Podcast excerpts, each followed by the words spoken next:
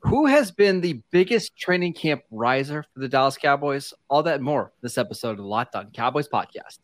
You are Locked On Cowboys, your Locked daily Dallas Cowboys on. podcast. Part of the Locked On Podcast Locked Network. Your on. team every day. Locked on. Locked, Locked, Locked on.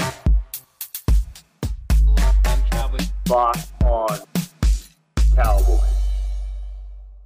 Welcome back to the Locked On Cowboys podcast, part of the Locked On Podcast Network, your team every day. We want to thank you for making us your first listen of the day. We are free and available on all platforms.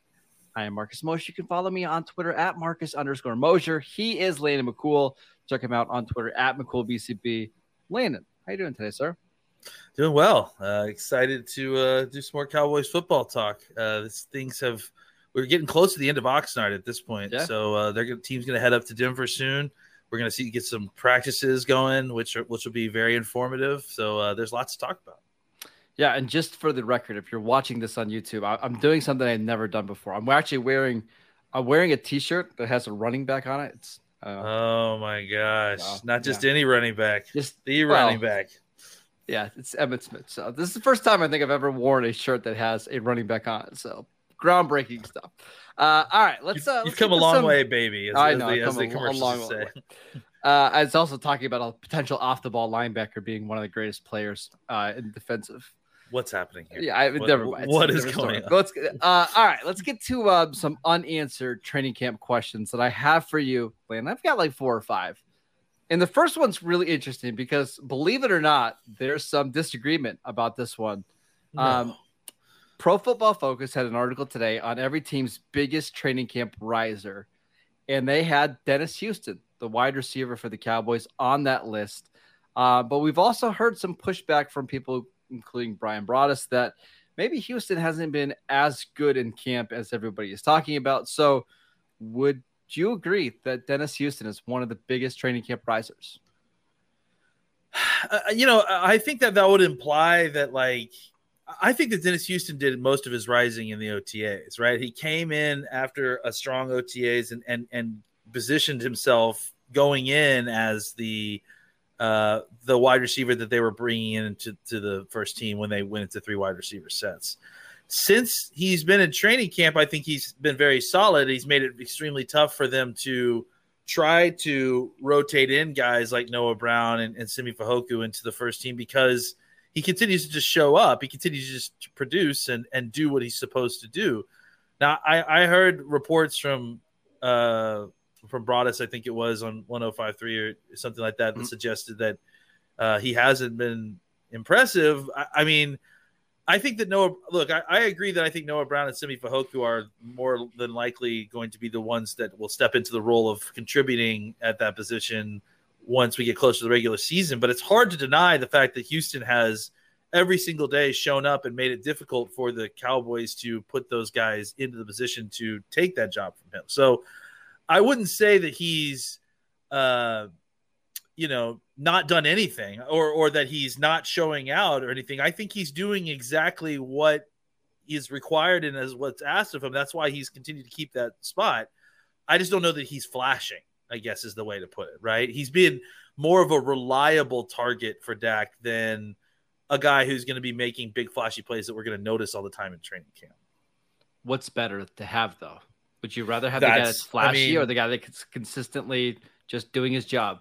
I think that that's the question that they're probably asking themselves at this point, right? Is um, and, and, it's not like Brown and Fehoko have been up and down either. It's just they, their uh, highs have been higher, right? Like yeah. that's probably the best way to say that, right? Yeah, for sure. And and I think again, like, I think if they had their druthers, it would be easy to just simply put Brown in as the third wide receiver or Fehoko in as the third wide receiver and, and let them take those reps. I think Dennis Houston is making that very difficult for the coaches right now yeah. with very extremely consistent play. And, and, and, you know, that's kind of demoting somebody like Dennis Houston with the way he's playing, it would not read well to the rest of the team. I guess is the best way to say. Here, here's why I think uh, Houston is a riser is because we did an undrafted free agent show. I think we did four shows, kind of going That's through fair. the top free agent guys, and that included Ty Fryfogle, Dontario Drummond, Peyton Hendershot. And we never mentioned Dennis Houston once. So he goes from somebody that we're not even really looking at at all to taking a lot of first string reps. And for me, yeah. like he might not make the 53 man roster. It might just be a squeeze and he makes the practice squad. But the fact that he's even in the conversation means he's a pretty big riser to me. Oh, I mean, I think if we're talking overall since the draft, yeah, absolutely. I mean, look, like, and by the way, I would like to point out that we kind of nailed the Fryfogle situation. That that guy has not done really anything since he's yeah. been out here. Um, but I think that, like, you know, Houston has been um, incredibly, incredibly consistent, and I think that's something that's been appealing. And even in a situation like we've mentioned, where the wide receivers, you know, almost to almost all the way, almost everybody except for Fryfogle has shown you a little bit of something at some point uh, during these practices. But Houston continues to be the guy that, you know, and I, I, I can't, I wasn't out there yesterday uh, and the day before, so I can't speak to those practices. But when I was out there, he was the guy who consistently was doing exactly what he was supposed to be and, and just you know is making it very hard yeah. for anybody to kind of take his spot on the depth chart. I don't think he's created like a ton of separation or no. making spectacular catches or anything like that, but I think Dak just kind of trusts him a little bit in the way that he's always trusted Noah Brown a little bit, just to be in the right spot at the right time. Lots of tight window passes. He's yeah. catch he catches it all. He's where he's supposed to be. It's it's not you know it's not busting a, a guy out, breaking a guy down in, in man coverage or uh, making a defense bust coverage because of his route. It, it's just him being where he's supposed yeah. to and then getting catching a tough pass. Lots of can, catching a tough pass. Can I be clear though as well? If he doesn't make the 53 man roster, that doesn't mean that he wasn't one of the biggest risers in camp, right? Like I think probably the most likely solution or most likely outcome here is that he gets cut. You know, the Cowboys keep six receivers he's the number one receiver on the practice squad. So if an injury yeah. happens, he's somebody that we pull they pull up and they feel great about him as the wide receiver four or wide receiver five. The Cowboys have had players like this before. I think I mean Lance Lenoir is probably a good yeah. comp for him, right? Like have the Lance Lenoir career path without getting hurt. Stay in the NFL for a while. Well, they have that. That don't they still have that rule where you can call up two of your practice squad players yes. every year, and then you don't have to expose them to waivers after the game. Yep. I wouldn't. I wouldn't be surprised if that's what Houston's uh, role is for a couple. I mean, I, it's limited. I think you can only do it. Every player gets like four or five or something like I, that. I would bet more at the end of the year once kind of injuries start to happen and all that kind of stuff. I bet you that's when it's more likely to occur. Yeah, because I mean they are having him work with special teams and stuff, so it, it does make it sound like they're interested in having him have a role in the team. The question now becomes: Is that role securely on the 53 or part of this kind of semi, you know, being on the practice squad, being called up sort of role? All right, we've got some more uh, burning questions that we need to get through, but before we do that, I want to tell you about Bet Online. BetOnline.net is the fastest and easiest way to check in on all of your betting needs. Find all of your favorite sports and events at the number one online source for odds, lines, and games. Find reviews and news for every league, including Major League Baseball, NFL, NBA, NHL, combat sports, esports, and even golf. BetOnline continues to be the top online resource for all of your sports wagering information from live in game betting, scores, and podcasts. They have you covered. Head to Bet Online today or use your mobile device to learn more about the trends in action. Bet Online, where the game starts. All right, let's get to uh, Simi Fehoko, who you, you actually mentioned just a little bit ago. What can we reasonably expect for him or from him this season? Because saw him have a nice touchdown in the red zone yesterday. Had, I saw him have a nice uh, touchdown in one-on-one drills. So somebody the Cowboys spent a day three pick on is it too much to ask for him from him to, to be the number three receiver this season? Um, I think it, it, might be too much to ask of him to, to do that for the entire season, right? Um, I think he's a very solid, very good number four wide receiver. Is he a lock uh, to make the roster, in your opinion? I don't know how you cut him. Like yeah, after the I, after the pre offseason he's had in the in the in the training camp he's had, like uh, yeah, I, I I'd say he's done every bit as much as as Noah Brown almost, um, and I'm certainly not cutting Noah Brown. So I, I yeah. wonder, Landon, if the Cowboys are going to have less set number one, number two, number three receivers yeah, than we're used to seeing, right? Where more is going to be CeeDee Lamb's your one. This isn't like a 2018 thing where we're gonna have rotating number ones between Deonte Thompson and Allen Hurns, but you've got CeeDee Lamb as your one, Michael Gallup as your two, and depending on the matchup and the defense, your number yeah. three and number four receivers might be different, right? If you need a little bit more size and speed, maybe it's Fehoko. If you need somebody that's a little slippier, slippier, and they can get down the field in the seam, maybe it's Jalen Tolbert. I, I wouldn't be surprised if that's what we see. No, not at all. Especially since this, I mean, we've talked about it. This uh, offensive coordinator wants to formation you to death. He wants yeah. to deploy a bunch of different personnel groups. And, and look, again, I, I, think it's part of the reason why they wanted to kind of uh, give themselves more freedom with their wide receivers. They they felt they probably felt pigeonholed to to to kind of uh, have to have Cooper uh, uh, and Lamb and uh, and Gallup all on the field at, at, at, one time and and and you know to do that as often as possible and that kind of goes in uh, in conflict with how this offensive coordinator kind of wants to call plays at times. He wants to be able to use multiple different personnel groups. He doesn't want to have to feel obligated to have to put X player on the field all the time. So I think this kind of freedom in the down roster wide receiver room uh, you know allows them the ability to feel good about, you know, okay, we're going to put out a, a, 12 personnel,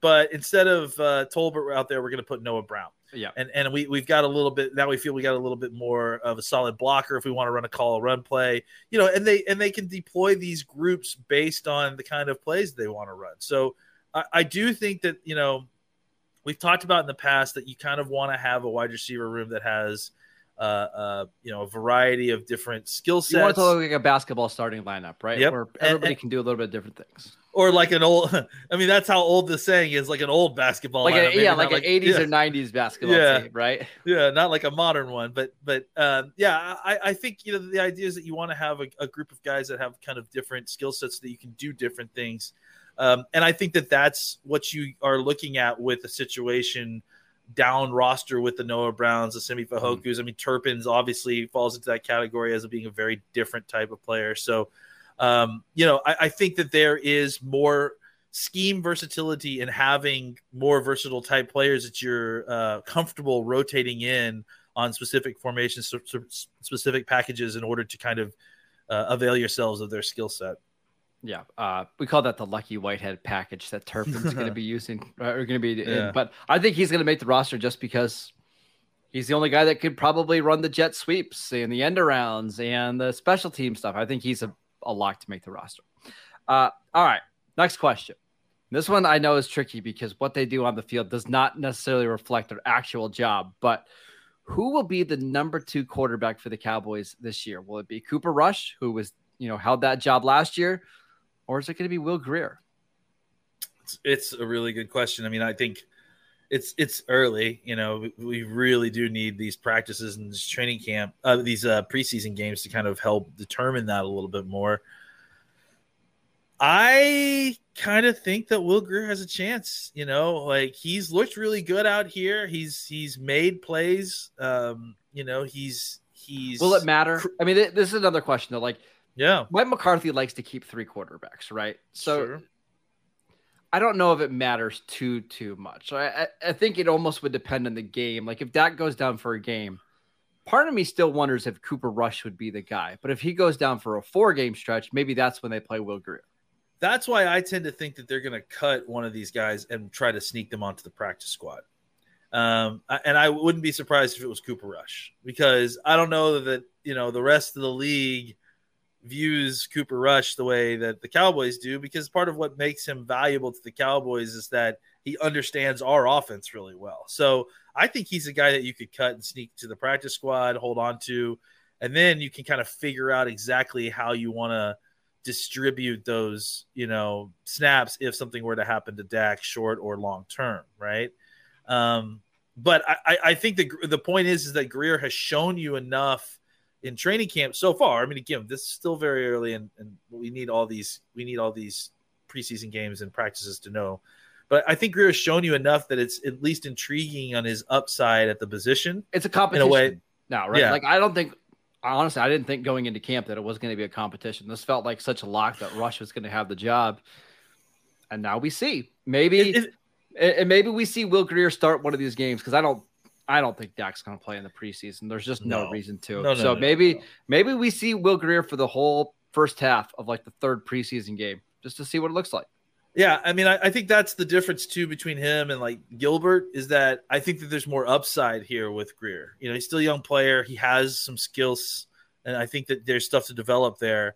Uh, and and to me, the question last year was, okay, you know, maybe Gilbert doesn't have upside, but he has some variance to his game, right? That maybe Garrett that, you know, Gilbert. yep. yep. yeah, yeah, that, that that like you could say maybe that's what you want over Cooper Rush, and ultimately they decided over Cooper Rush. I think this year they look at the situation at you know, and they see Will Grier, and Grier is like Gilbert in the sense that he probably has more variance to his game, but there's also upside to develop and to Yep. become a, a, a good quarterback. He obviously has high pedigree coming out of college at West Virginia, put up in just absolutely insane numbers. Um, so I, I think that you know the the angles have changed a little bit, but they've also changed for Cooper Rush because Cooper Rush has proven that he can go into a game and win a football game on the road against a, a not easy, necessarily easy opponent. So uh, I think it is more of a competition, uh, and I also think that you you you feel better about whatever the situation is, right? I feel better if Cooper Rush wins the, the job. Great, I feel good about Cooper Rush just based on previous What we've seen. Yep. stuff and what we've seen. If Grier wins the job, great. He beat out a guy that I felt comfortable with, and maybe Mhm. there's some upside there. I think the situation, no matter what the outcome, we're gonna feel better about it than we did maybe this time last year. You know what's nice is we're not talking about Ben DiNucci being the third quarterback or Ben DiNucci ruining practices because you've got Cooper Rush and Will Grier who have been having nice training camps. So He's he makes nice hats. That's uh that's about it. All right, one more question, uh, Landon, and this is maybe the most important of the four questions I'm going to ask you. Has Micah Parsons taken a leap in your eyes in training camp? Because there, this team is so going to be. I think early on in the season, especially, is going to be reliant on their defense to win them games, or at least keep ca- games close. For them to kind of take that next step as a defense, I think they need Parsons to be like a generational defender. Have Yeah. you seen that happening so far in camp? I want to give a quick shout out to Vach Lombardi. Right, I, I was actually watching his show last night. He's out there down there at camp right now, uh, doing a great job. You guys make sure you check him out too if you get a chance. Mhm. Uh, and and he said something that really kind of rung true with me. Let me see if I can get this right. Uh, I- I'm not going to get the phrasing correctly right, so I apologize. But it's something to the extent of don't sleep on greatness, right? Like don't don't get lulled to sleep by greatness. I, I think that's what's happening to a large degree with Parsons is that there are so many times that like we're in team reps or 11 on 11s and Parsons obviously ruins the whole rep. like it's Yeah. like he destroys the whole rep at, within the first, you know, less than 2 seconds of the snap, right? And you know, the offense and the rest of the team, they just have to keep going cuz they need to get the rep done. If if if they reset every single time Parsons ruined a snap, they would never get any practice done. So, and I think it's it's because of this. Okay, Parsons got there, but we're still going. Oh, look, Dak threw a touchdown. You know, it's We're kind like- of numb to it, right? Like Yeah, in the same way that Cowboy fans have been numb to like Zach Martin just going out and dominating every game. Like if Zach Martin just you put him on another team for one practice, that's all anybody would talk about, right? But because we've seen it for so many years with Zach Martin and now back to back training camps with Parsons, it's just it's not new and exciting anymore, but it should be. and it's and it's and Ter- and that's the other thing. Like and the other side of that is like Terence Steele, I think, is having a really good camp, but it, it, it sure wouldn't be able to tell if he went against Micah Parsons all day because Parsons is killing him. And I, I to answer your question, uh, yes, he he looks somehow faster, somehow stronger than he did last year. He looks definitely more confident and knows what he's doing, but it's easy to just overlook it because everyone there is so used to him just being that guy that they kind of have to just work around him in practice in Well- order to not not let him ruin practice for the offense. It's it's it's it's really weird. Do you know how I know that's the case? So John Machota yesterday posted a, a video of Micah Parsons. It was in team drills going up against Terence Steele, where he ran around him and got the sack on Dak. the dip actually kind of touched. just yeah, I, I, Yeah. I'm sure you saw this play, right? yeah. I actually looked at that tweet this morning and it had 11 retweets. Whatever, right?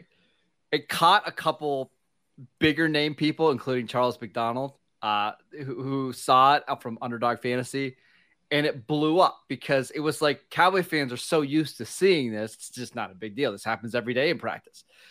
But when other people that don't cover yeah. the Cowboys see it, they're like, "Oh my gosh, did you see that?" And, actually, Charles compared it. It's like you put Von Miller and Brian Urlacher into the same body, and he's rushing the passer on the outside. It's pretty freaky stuff going on, Landon. Oh yeah, I mean, like, uh, dude could run underneath the table without without losing any speed, without a doubt. Like, I mean, he's just the level of flexibility and and you know. Well, and that's I mean, what look, they pointed out is he's bending around the corner, yeah, and accelerating, accelerating. I've never seen before. Yeah, it's it's it's freaky. I mean, I, I, we keep saying that, but it's like it's it's it freaky. Uh, you know, describes the athleticism, but watching it is uncanny because you're like, how is he actually shifting his momentum around the corner while bending over and like moving so fast in one direction that a prof- another professional athlete can barely react to him? It's like, yeah, I mean, there's things like that that he does that are, you know, we throw around the term unblockable, but I mean, like, like you really can't block something you can't touch. And if he's so fast that he's at your back hip and around the corner before you can get your hands to him. And even if you could get to your hands, I mean that's that's really the problem that Steele and everyone is having is that it's so fast that it's happening. And even if when it's not so fast, he's so low. He's he's playing so low that it's hard for the for the tackle to even get his hands on him uh, to even redirect him a little bit. So to answer your question, uh, yeah, Michael Morris is going to be very good this year.